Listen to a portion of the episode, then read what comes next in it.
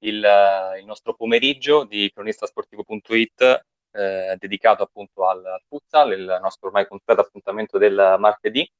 Abbiamo sentito prima di noi l'intervista a Francesco Puma allo Spazio Club dedicato al Lido di Ostia. Seguiranno poi alle 16 il Tane Scout curato da Lorenzo Savi con Raffaele Loconte e alle 17 il recap con Cristiano Simeti che ci racconterà migliori momenti del weekend con tantissimi ospiti, soprattutto di Serie A2.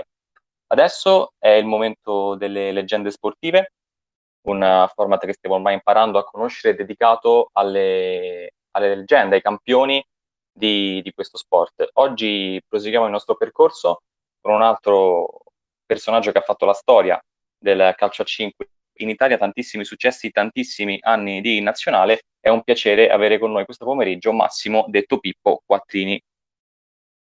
Buon pomeriggio Massimo.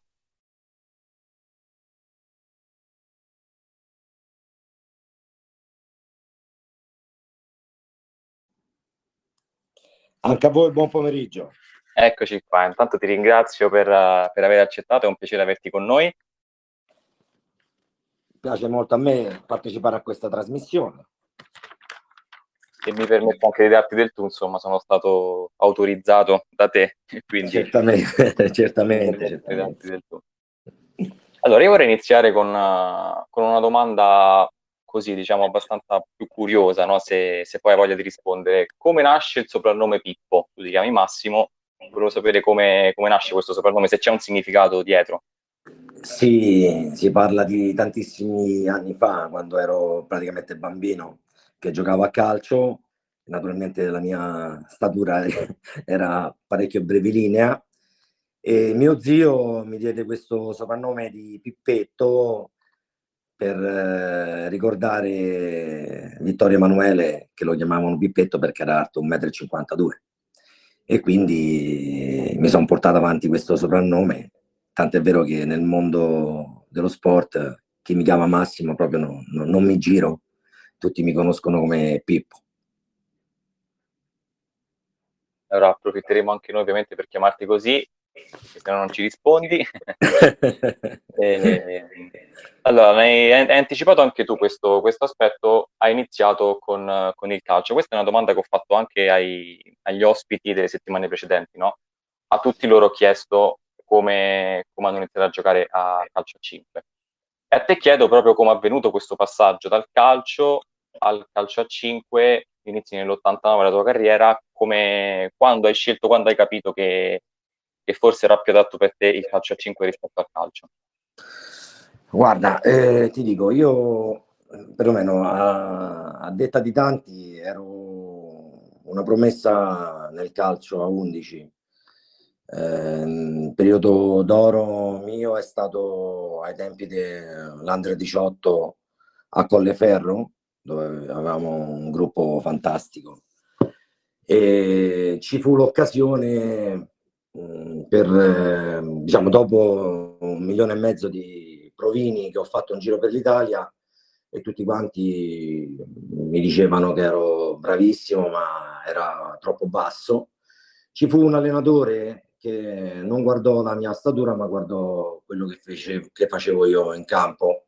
Era il famoso grip a campo basso, l'allenatore del campo basso che faceva la Serie B e, ma i miei dirigenti dell'epoca, boh, non lo so, penso che volevano diventare milionari, miliardari e chiesero una cifra spropositata. E quindi non mi hanno dato questa opportunità, che poi il mio più grande rammarico, no? di provare una stagione nel professionismo. Poi se ero all'altezza della situazione bene, se no si tornava nelle categorie inferiori, diciamo. E lì mi sono disamorato del calcio. Cioè, non, non, non avendo avuto questa opportunità, non dipesa da me, ma bensì da, da altre persone, ho deciso, a Roma c'era oh, il, il, torneo dei Rioni che si faceva al Foro Italico, mi chiamò una società che poi è stata quella dove ho, ho iniziato a giocare e niente, mi è piaciuto questo sport. Prima lo facevi con gli amici, invece lì era un po' diversa, era un po' più professionale. E poi fino ho fatto un po' tutte e due, calcio e calcio a 5, perché fino al 90 si poteva fare tutte e due gli sport, finché nel 90 poi bisognava decidere. E a quel punto il presidente Nino Pandolfi, che, che è il nonno di Federico Barra, mi prelevò, pagando naturalmente, da, dal Colleferro e quindi iniziai questa avventura nel, nel calcio a 5. hai parlato di disamore per il calcio, in che senso? Cioè cosa hai, cosa ti ha fatto capire, oltre alle motivazioni che hai, che hai detto prima, che, che poteva non far per te? Cioè, quando hai capito che non trovavi più quella passione nel giocare a calcio? Proprio perché a, a detta di tutti quanti potevo fare qualcosa nel calcio. Eh, io sono nato con Angelo Di Livio, siamo della stessa borgata, eh, lui entrò nella Roma quando aveva 12 anni, per dire. Eh, a, a, detta di lui, anche nel, in alcune interviste che, che fece all'epoca, non, non, si spiegava perché anch'io non, ho, non, non, sono riuscito ad avere la sua stessa carriera. Diciamo, ora non esageriamo, stiamo parlando di un campione vero. Però è proprio questo, il fatto di eh, che qualcun altro ha deciso per te è quello che mi ha fatto disamorare del, del calcio ho giocato, eh. poi sono tifoso, eh, mi piace vedere il calcio di, di, di, tutte le nazioni, però proprio personalmente niente, proprio non, non avevo più voglia di, di giocare con i tacchetti a 6. Ecco. E la tua carriera inizia, diciamo, poi prende forma soprattutto con i, quattro, con i tre anni all'Ericsson, no? Ci racconti questa esperienza della, della prima squadra importante nel, nel calcio 5 a Roma? Guarda, allora, eh, diciamo che io in quella società ho giocato per sette anni. E, ehm, prima si chiamava Sport House eh, con il presidente Nino Pandolfi, poi ci trasferimmo a Corviale e, ehm, e lì diventò Ericsson Sielte che è quella più, diciamo, la, la, il nome più conosciuto per gli addetti al calcio a 5. E lì eh, sono riuscito a entrare nel 90, ho fatto la prima apparizione in nazionale in Cecoslovacchia. E diciamo, avevamo degli avversari veramente, veramente tossi, nonostante avessimo una buonissima squadra, diciamo con l'Ericsson Sielte siamo riusciti ad arrivare una, alla finale del, se non erro, del 92 contro la BNL che abbiamo perso al Fuori Italico. È stata diciamo, l'unica soddisfazione che abbiamo avuto, però diciamo, personalmente riuscì a entrare subito in nazionale, quindi da lì partì la, la mia carriera. Ecco. Poi tu fai una scelta, no? Io sentendo anche appunto gli altri ospiti delle scorse settimane, eh, è sembrato chiaro, insomma, a detta di tutti, poi il calcio a 5 nasce soprattutto qui a Roma e quasi tutti sono rimasti sempre qui, a parte poi Andrea Rupa, il tuo amico che ti ha seguito in, in diverse avventure, del quale poi parleremo. Tu invece fai una scelta nel 95, vai via da Roma e di fatto poi non ci torni più. Da dove nasce questa scelta? Cioè perché tu così presto hai scelto di, di andare a giocare altrove? Io nel 94 venivo da un gravissimo infortunio, mi, ruppi il, crocia, il, crociato anteriore destro e non, la fortuna che comunque ero nel giro della nazionale, quindi mi misero a disposizione eh, tutto per guarire velocemente, venivo seguito dai medici de, della nazionale, tutti i giorni andavo a fare terapia e tutto quanto. E poi ci fu questo interessamento del presidente Ceresa dell'Etka Torino che eh, mi volle eh, vedere perché appunto io rientrai, mi ruppi il 7 maggio del 94, rientrai il 7 gennaio 95 e a febbraio mi pagò il biglietto aereo per andare su a Torino a fare un allenamento per vedere proprio come erano le mie condizioni. E diciamo che dopo l'allenamento eh, fece qualcosa che me lo tengo per me, che mi convinse, mi convinse di andare su. Praticamente, vabbè, mi disse che ci teneva tanto io andassi su, voleva fare eh, un, un, progetto per quella squadra neopromossa, eh, composta anche lì da, da, diversi elementi. E mi piacque veramente a pelle quel presidente. E, e quindi decisi di, di, andare a Roma. Sì, avevo la, la mia famiglia, i miei amici, eh, non ero legato sentimentalmente, quindi non dovevo lasciare chissà che cosa. E niente, quindi andai a provare questa nuova esperienza, tant'è vero che firmai per quattro anni. E da lì poi di fatto comincia la carriera, la carriera ricca di successi, no? Tu rimani al Torino fino al 99 e lì vinci uno scudetto, due Coppe Italia e due Supercoppe. Ci racconti che squadra era, che gruppo era e le emozioni che, che hai provato in quegli anni? Insomma.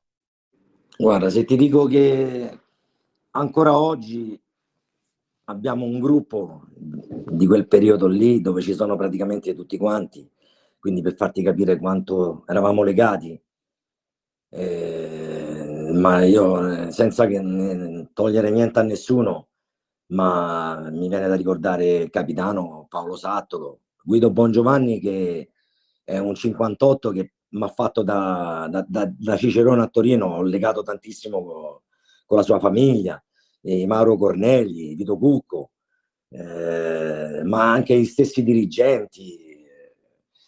Era un gruppo meraviglioso, tant'è vero che eh, riuscimmo a vincere subito la Coppa Italia nella stagione 95-96, che era praticamente il primo trofeo che si vinceva fuori Roma, che prima c'era stata sempre l'egemonia delle squadre romane che eh, erano veramente giocatori e squadre più forti nella capitale, però eh, a Torino siamo riusciti a, a ottenere questa, questa vittoria e confermandoci anche l'anno successivo. Abbiamo vinto due Coppe Italia consecutive all'Itka Torino.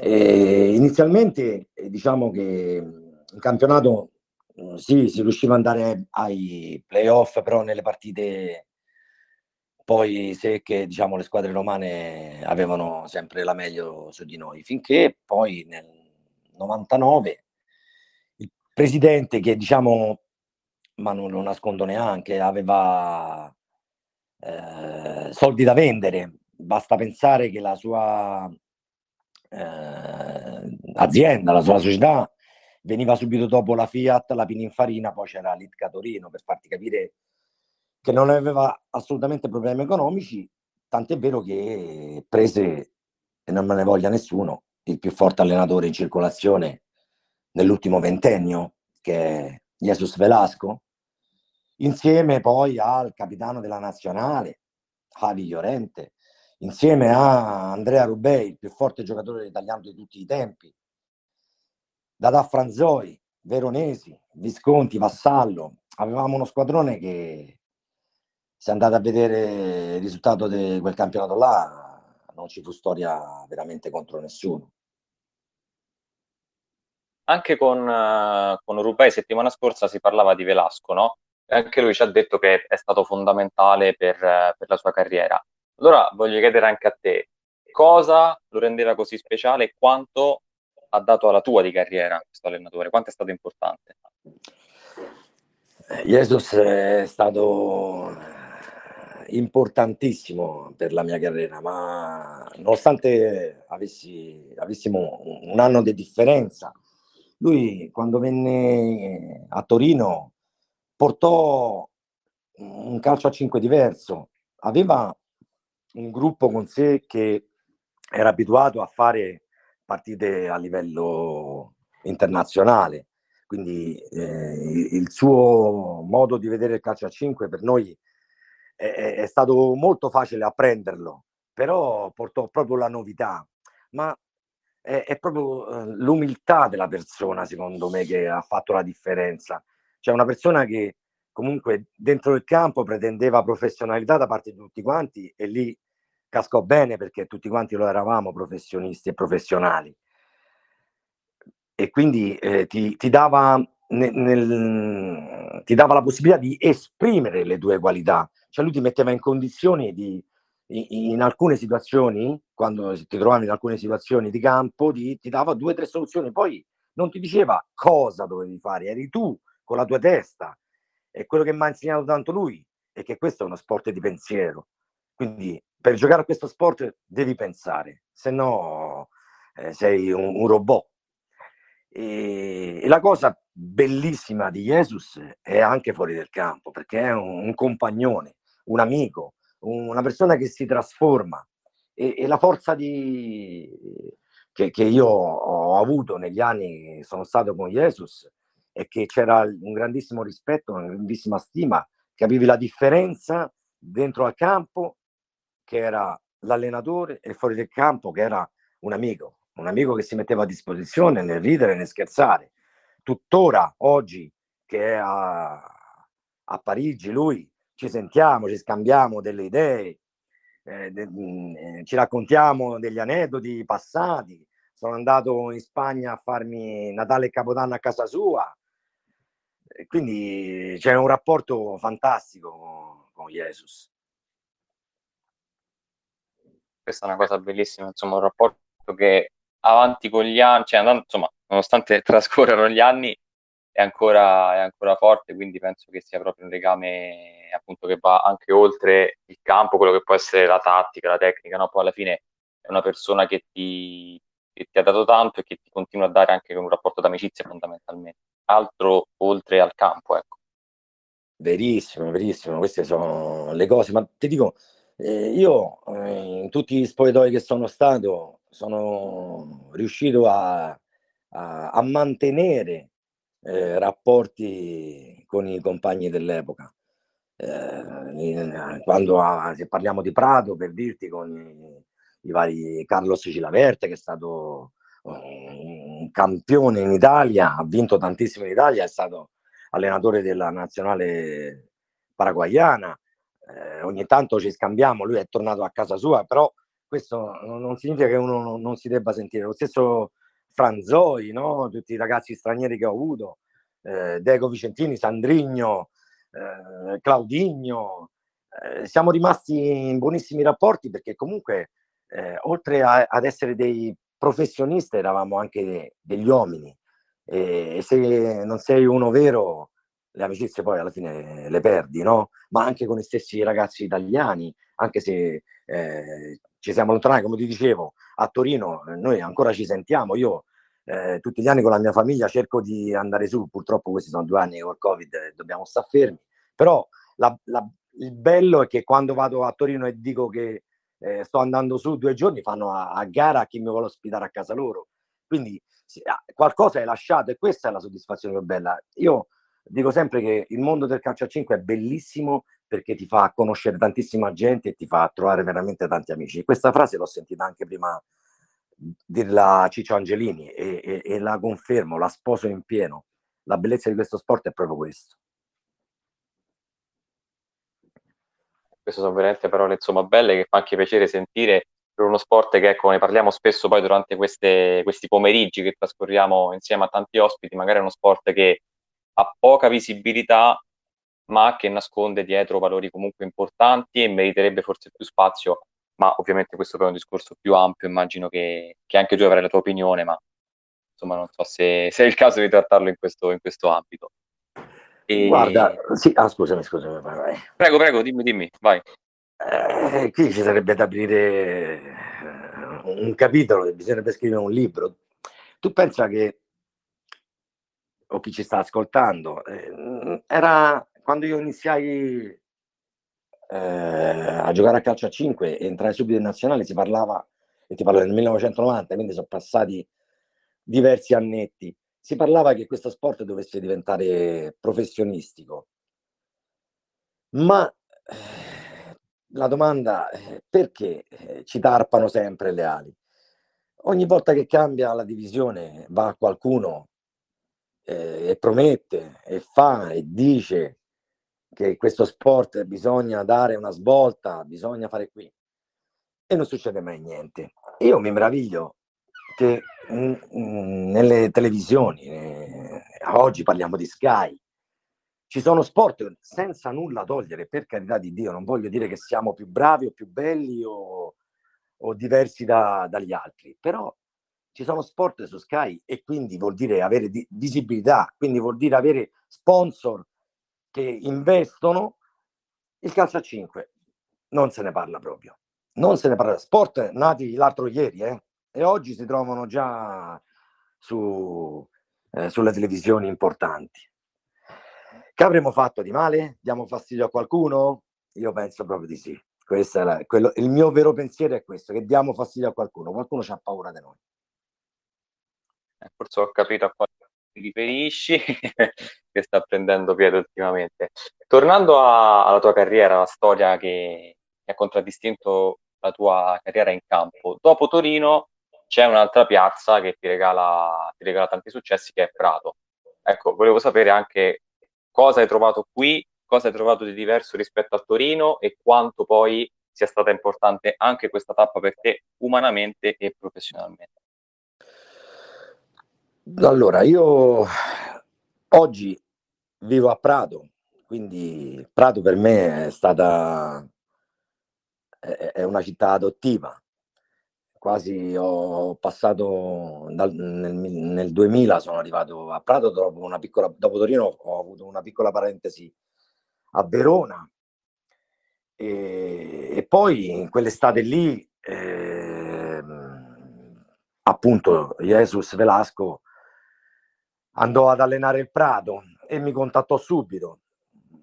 A detta sua ero il primo della lista che doveva essere acquistato da, dalla società pratese e che quando ero a Verona mi, mi cercò tanto, scesi tante volte a Prato per eh, trovare casa, per vedere vabbè, l'abitazione dove sarei dovuto andare e niente, ci trovavamo subito d'accordo e quindi già sapevo a cosa andavo incontro, sapevo l'allenatore come lavorava, sapevo la persona che era, quindi la, la scelta è stata anche facile.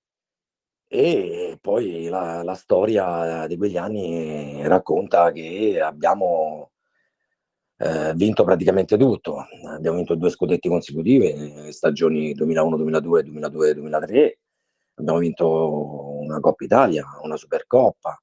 Abbiamo fatto la Champions League a Prato e vedere 3500 persone sui spalti che festeggiano, ti incitano, eh, era, era, bellissimo, ma quello che ti porti ancora dietro è che quei ragazzi dell'epoca che venivano a, a gioire eh, per tutte le partite del campionato, che si divertivano, ancora oggi quando ti incontrano per strada ti salutano eh, a te ti conosco, eh, mi hai dato delle gioie e queste sono le cose più belle.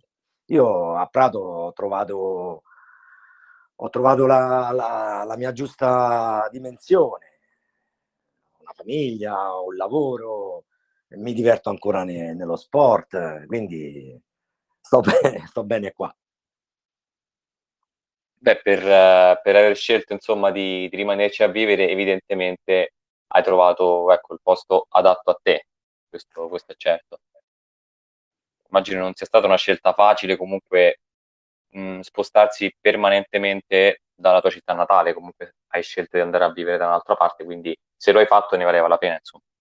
Certamente, ne valeva la pena sicuramente, ma Roma è là, Roma è là, quindi ci torno quando voglio, mio papà, mie sorelle, stanno lì, quindi come c'è occasione vado giù a trovarli, quindi va bene così, diciamo, va bene così.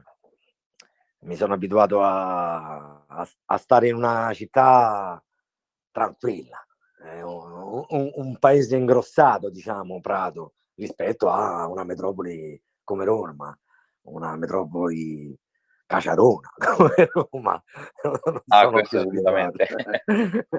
Però Roma si discute, si ama. Beh, sì, è un pensiero assolutamente condivisibile, nonostante poi problemi e cose che non ci riguardano in questo, in questo ambito, ovviamente. Volevo aprire adesso il capitolo della nazionale, 88 presenze, 26 gol dal 1990 al 2003 e ti chiedo di, di, raccontarci un po' questo tuo percorso in nazionale, hai partecipato a tantissime competizioni come mondiali ed europei e volevo chiederti cosa è stata per te indossare la maglia azzurra in, in questi 13 anni. Io penso che indossare eh, la maglia della tua della tua nazione penso che non, ha, no, non, sia paragonabile con nessuno. Difendere i colori del, de, della, tua, della, tua, nazione è qualcosa che penso che ti, ti possano invidiare tutti quanti, no? che, quelli che non abbiano avuto la fortuna o la possibilità di farlo. Quindi ogni volta che scendevi in campo davi il 150% di quello che avevi dentro. E sì, ho partecipato a due mondiali dove diciamo non ti sei confrontato con eh, nazionali di livello superiore, però sono state due, due esperienze che hanno formato il carattere, hanno formato, ti hanno insegnato tanto che poi alla fine te, te lo porti dietro. Eh, arrivare eh, terzo a vincere una medaglia di bronzo all'Europeo del 99, eh, il coronamento di un, un, percorso che hai fatto dopo tanti anni, tante presenze in nazionale, eh, ti togli questa soddisfazione, ma ce ne sono state tantissime di, di partite da ricordare, di campioni che hai giocato contro, eh, compagni di squadra allenatori che comunque eh, nel bene e nel male ti hanno dato qualche cosa. No? Eh, dire, I primi anni eh, della, de, del mondiale a Hong Kong. Avevamo eh, come allenatore eh, Vasco Tagliavini, che era un... Eh, non me lo ricordavo neanche io, tant'è vero che mi, ricordava, mi hanno ricordato che fa, giocava nelle riserve dell'Inter, quindi a Roma si direbbe uno scarpone, eh, che veniva dal calcio, era un, un allenatore eh, che eh, doveva, faceva parte della, della, della, federazione calcio, quindi doveva essere, doveva trovare, dovevano trovargli un'occupazione, lo misero lì, tant'è vero che non era lui quello che gestiva la situazione, perché era eh, una persona che secondo me bra- bravo uomo, ma non c'entrava niente. E c'era un gruppo importante de, della BNL all'epoca e fortunatamente c'era qualcuno che si era preso la briga di aiutarlo. Gli anni successivi, dopo Vasco, eh, arrivò Fachin, anche lui un allenatore del calcio, però un po' diverso, una persona che eh, si documentava, si informava, cercava di, di imparare questa, questo nuovo sport. E con lui abbiamo fatto un, un paio di europei finché e, fe- e facciamo anche il mondiale, mi sembra, sì, sì, nel 96 in Spagna con lui. Dopodiché arrivò Alessandro Nuccorini, invece si parla di una persona preparata, una persona che eh, ha giocato a calcio a 5, quindi ha vissuto gli spogliatoi del calcio a 5, quindi sapeva eh, con chi aveva a che fare. Poi, bene o male, ci conosceva tutti quanti, anzi, diciamo che ci conosceva tutti quanti, però si parla di un livello altissimo, una figura importante. Eh, poi, come tutti gli allenatori, o, o perlomeno più di qualcuno cadono nel loro io e quindi commettono, secondo me, degli errori di superficialità, di grandezza che un allenatore non dovrebbe mettere sul piatto della bilancia quando comunque ha a che fare con giocatori caratterialmente forti.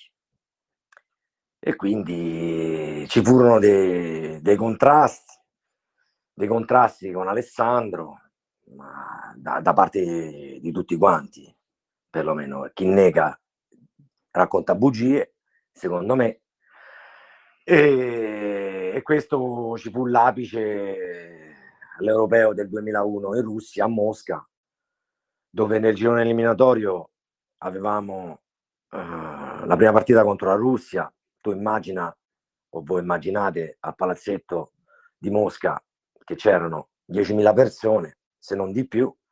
L'Italia batte la Russia 4 a 3 e il risultato era pure stretto. Ma contro la Russia noi avevamo preso schiaffoni ovunque, in tutte le manifestazioni.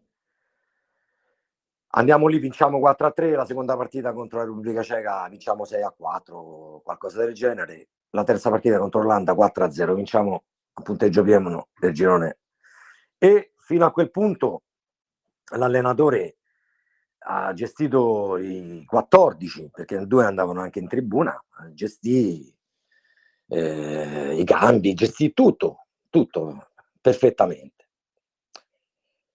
Semifinale contro l'Ucraina succede l'inverosimile, l'incredibile, praticamente il mister decide, scelta sua giustamente, è lui che, che fa le scelte e lui ne paga le conseguenze, e sceglie praticamente sei giocatori, sei giocatori e, poverini, li, li porta all'esaurimento nonostante tutto i ragazzi si danno da fare. Io parlo di minutaggio, eh? Non è che io non abbia giocato, Rubei o Calega o Bearzi non abbiamo giocato, abbiamo giocato. Il nostro rispetto alle tre partite precedenti, Zaffiro anche, eh? mi ricordo anche Zaffiro c'era. Giochiamo, ma non so, non, non mi viene in mente neanche quanto tempo, per, per talmente poco. E però i ragazzi si danno un grande affare, comunque perdiamo ai rigori.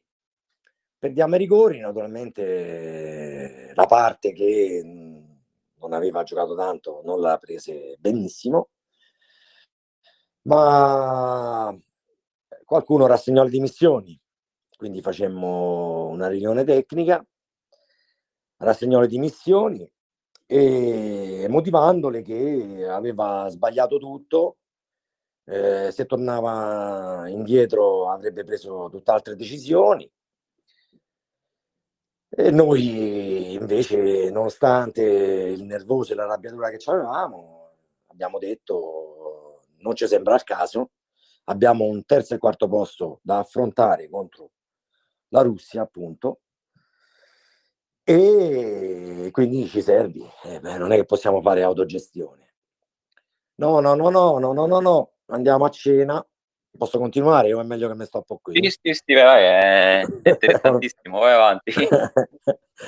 e andiamo a cena, finisce la cena, eh, di nuovo riunione.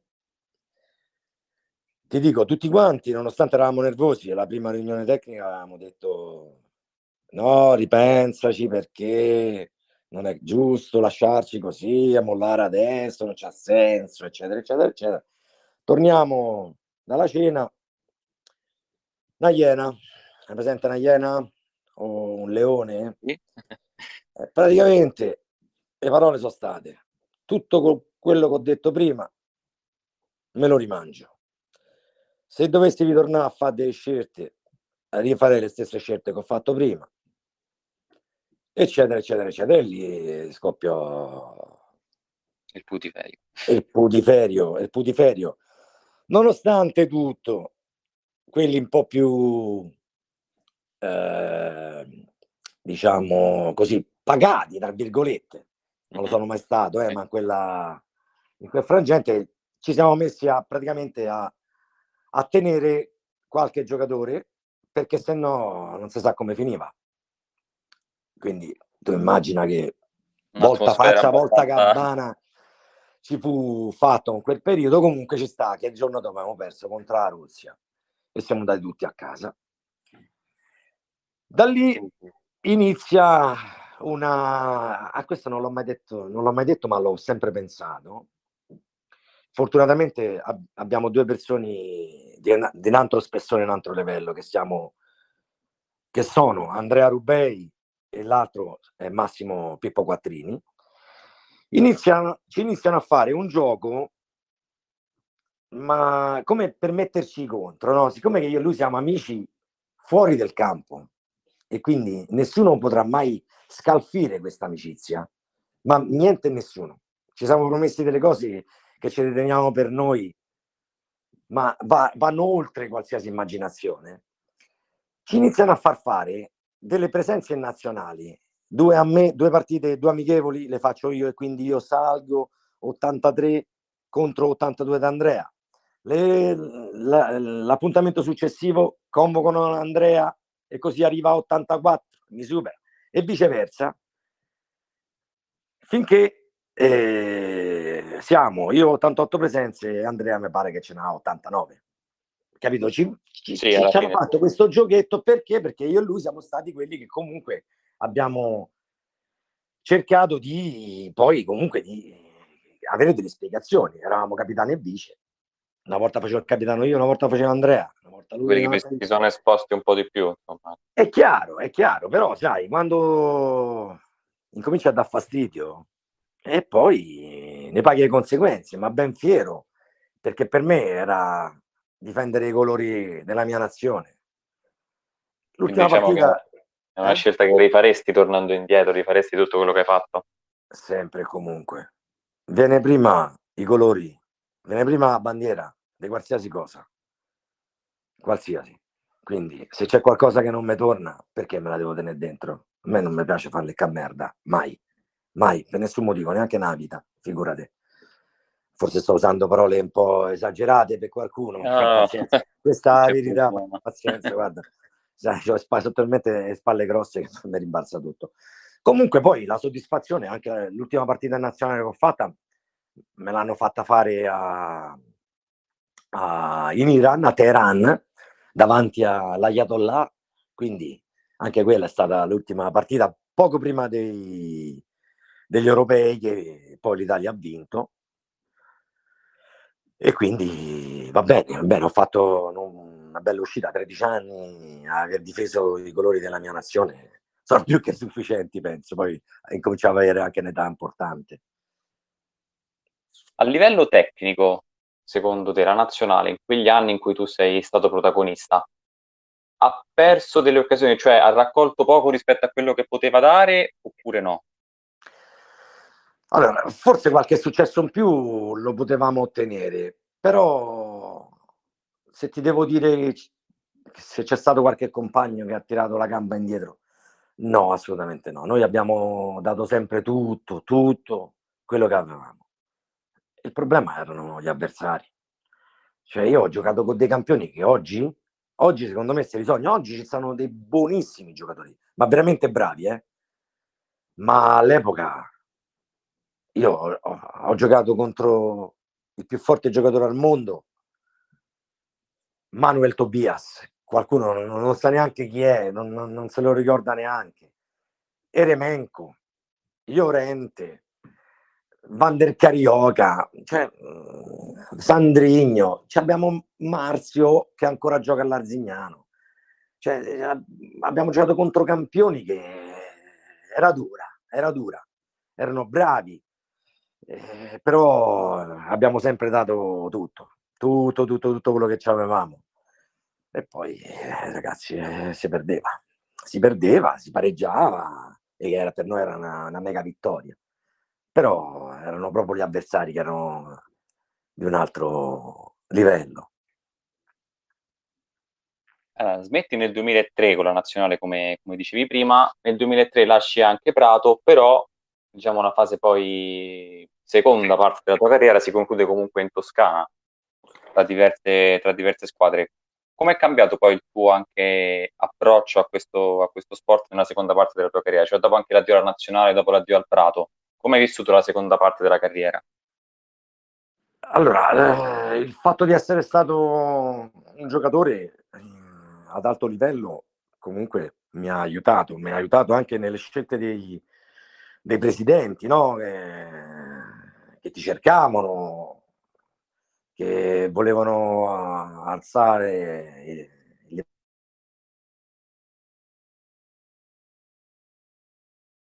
livello che mi sembrava. E, e quindi sono stato molto avvantaggiato in questo. Poi ho sempre fatto, dopo il 2003, tranne qualche un paio di, di annate, ho fatto sempre l'allenatore, l'allenatore giocatore, quindi diciamo che la squadra me l'ho quasi sempre fatta io. E, mh, io ancora oggi mi porto gli insegnamenti dei vari allenatori che ho avuto. Eh, tanto quello che dico a tutti quanti è che nel bene o nel male qualcosa eh, da tutti quanti riesci a tirar fuori. Poi eh, lo elabori e lo lavori per come sei fatto te, per quello che come vedi tu il calcio a 5. Ma io porto ancora oggi tantissimo dell'esperienza che ho avuto con, con Velasco, ma in, in, tantissime cose. Poi provi a modificare qualcosa perché secondo te, eh, giustamente, quelli erano gli anni 90, oggi o gli anni 2000, oggi siamo nel 2020, 2021, quindi le cose cambiano, le dinamiche cambiano. Eh, prima avevi a che fare con dei professionisti, oggi eh, c'è gente che lavora, c'è gente che ha famiglia, quindi sono tante cose che devi valutare. Però anche questo comunque il fatto di aver vissuto tanti spogliatoi comunque ti aiuta tanto. Sai cosa vuole un giocatore. Eh, quello che diceva prima Ciccio che eh, il lavoro più difficile di un allenatore è quello di cercare di entrare in testa ai 14 elementi che c'è a disposizione. È, la, è il lavoro più difficile perché comunque devi essere anche un po' psicologo. Non tutti hanno la, la stessa testa, loro devono imparare una sola testa che è la tua. Tu ne devi imparare a 14, a quello che puoi rivolgere in una maniera, a quello in un'altra. Però io ho sempre fatto de, dello spogliatoio la parte più importante del, del mio gruppo. Quindi per me creare uno spogliatoio era più importante di qualsiasi vittoria. E da questo punto di vista, com'è stata l'esperienza di giocatore e allenatore? Cioè, si perde un pochettino il focus su una delle due parti oppure riuscivi a tenere a bada, diciamo, tutti e due gli aspetti? No, sicuramente qualcosa perdi, no? Per forza, ma anche dovuto alla stanchezza. Poi stiamo parlando eh, nel 2004 per dire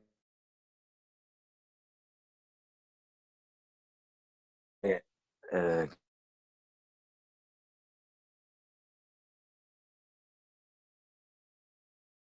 non ti sentiamo più, non so se un... adesso per... Scusami perché mi, continuano a chiamare. Eccoci adesso, adesso sentiamo, fai, fai Quindi dicevo, nel 2004 che vado a fare l'allenatore a San Michele, avevo già 36 anni, quindi eh, una Serie A2 dove comunque eh, trovi squadre importanti, eh, quando vai in debito d'ossigeno eh, ne, ne, risenti, però anche lì la, la, fortuna di avere comunque dei ragazzi che ci avevi già giocato in passato, comunque qui della Toscana per dire che ti sei andato a cercare, eh, sapevano già con chi avevano a che fare, quindi il fatto di stare in campo comunque era eh, un aiuto per loro perché sapevano, sì, quasi, quasi si deresponsabilizzavano. Quindi ho avuto sempre terreno fertile in tutte le stagioni che, che ho fatto sia allenatore che giocatore. Per dirti, ho giocato fino a, a 48 anni, eh, ha fatto la Serie B e poi eh, stendo tappeto rosso per Andrea che ancora oggi gioca. il prossimo anno probabilmente farà una Serie B meravigliosa. La settimana scorsa ce l'ha detto. fantastico, fantastico. Però sì, si perde qualche cosa, però poi l'esperienza lima queste defezioni che potresti avere durante la partita, per dire.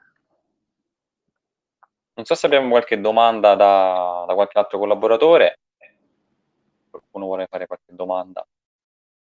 O altrimenti andiamo avanti. Allora, andiamo avanti e ti volevo chiedere, a proposito del rapporto con Andrea Rubei, quando nasce la vostra amicizia e soprattutto in campo e fuori, quanto è maturata nel tempo e come, in che modo? La...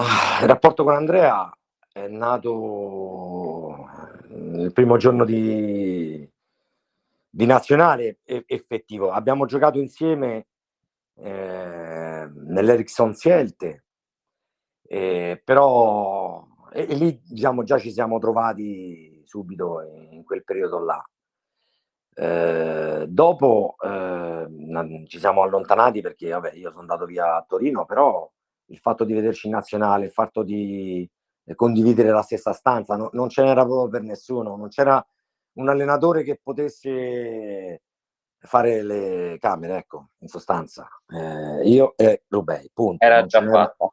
Era già fatta, poi l'altri organizzate, fate come pare. Eravamo eh, indivisibili, diciamo. E, e poi tant'è vero che lo cercai negli anni successivi, lo cercai per farlo venire a Torino e lui accettò subito, lo cercai quando era a Prato e lui accettò subito, quindi abbiamo condiviso tanto. Poi eh, comunque anche gli anni che si era a Roma eh, si usciva insieme, si, diciamo, abbiamo condiviso tante, tante belle cose. Eh, quello che abbiamo sempre mantenuto, no? anche se non, non, non, ci siamo più visti, però eh, poi quando ci incontriamo, capito, capito io a Roma, quindi cerchiamo di vederci, andare a fare un aperitivo insieme, una cena insieme, raggruppare un po' di, di gente, di persone, sentirci al telefono, eh, queste cose naturalmente le, le, le perdi, no? la, la, la, frequenza di vederti per ovvi motivi. Lui sta a Roma, io sto a Prato, però, però quando c'è l'occasione questa cosa non manca. Anche la, la, la telefonata stessa, se prima de, ti facevi una volta a settimana, adesso anche se passa un mese, ma come se fosse stato ieri, perché c'è troppo un legame d'amicizia. Eh, siamo, siamo, rimasti due, due, due, bambini perché quando poi siamo insieme facciamo delle cose lasciamo perdere. Però eh, è un'amicizia che anno dopo anno si consolida sempre di più anche a distanza Beh, immagino, immagino che sia, sia un rapporto molto importante. Infatti lui l'altra volta ci diceva raccontando un po' anche la sua carriera, che ti seguiva praticamente, cioè che tu andavi a giocare a Torino e lui arrivava, tu andavi a Prato, lui arrivava, quindi ironicamente no, ci ha detto che ha passato la carriera quasi a inseguirti in un certo senso. eh, ti ho detto, è più che il giocatore che poi è indiscutibile, indiscutibile, eh, lo risottolineo il più forte giocatore italiano di tutti i tempi, eh, anche l'uomo, la persona, eh, detto di, di, conoscenze ne abbiamo tanti. Quando ti capita nella vita di, di trovare una persona vera, non la puoi perdere per nessun motivo al mondo. E questa è una cosa, una cosa molto bella al di là poi del, del, campo. Questa è una domanda che ho fatto anche a lui. Eh, cosa hai provato quando è stata esposta la maglia al Museo del Calcio di Coverciano? Ah, già, già mi vengono i brividi mi vengono i brividi. Eh cioè, il, eh, il, ringraziamento che io faccio pubblicamente a, a Montemurro, all'ex presidente Montemurro, è proprio che ci ha reso immortali. Anche se bruceranno il museo dello sport, quella maglia, è lì, vicino a campioni del calcio. Eh, chiunque andrà a visitare il museo del, del calcio e quindi con le teche del calcio a 5, vedrà la maglia esposta delle quattro legend, 5, 6, oggi siamo diventati. È qualcosa di, di meraviglioso, il coronamento veramente de, di, di, di, una carriera, di un, qualcosa che tu hai fatto per questo sport, è un riconoscimento bellissimo che ci hanno potuto fare. E questo ringrazierò sempre l'artefice o gli artefici di, questa, di questo riconoscimento. Pippo, io ti ringrazio, è stato veramente un piacere oltre che un onore averti ospitato qui, averti ascoltato. Io ringrazio di avermi dato questa possibilità. Magari poi in futuro insieme anche ad Andrea possiamo fare una chiacchierata un pochino più, più allargata con tutti e due. Penso che abbiate insomma di cose da, da raccontare anche insieme. Più che volentieri. Grazie, grazie Pippo, buona, buona giornata, buon proseguimento. Altrettanto a tutti voi, grazie ancora. Ciao, ciao, grazie. Ciao, ciao, ciao. Ringraziamo Pippo Quattrini per essere stato con noi, è stata una chiacchierata spero, spero piacevole. E il format delle agende sportive per oggi si chiude qui. ma il pomeriggio di cronistasportivo.it non, non finisce adesso perché tra poco alle 16 con Lorenzo Savi abbiamo il Talent Scout, ospite Raffaele Loconte e poi per chiudere alle 17 con Cristiano Simeti c'è il recap con uh, diversi ospiti della serie A2. Io vi ringrazio per averci seguito, ci sentiamo settimana prossima con le leggende sportive del Caccia 5. Grazie.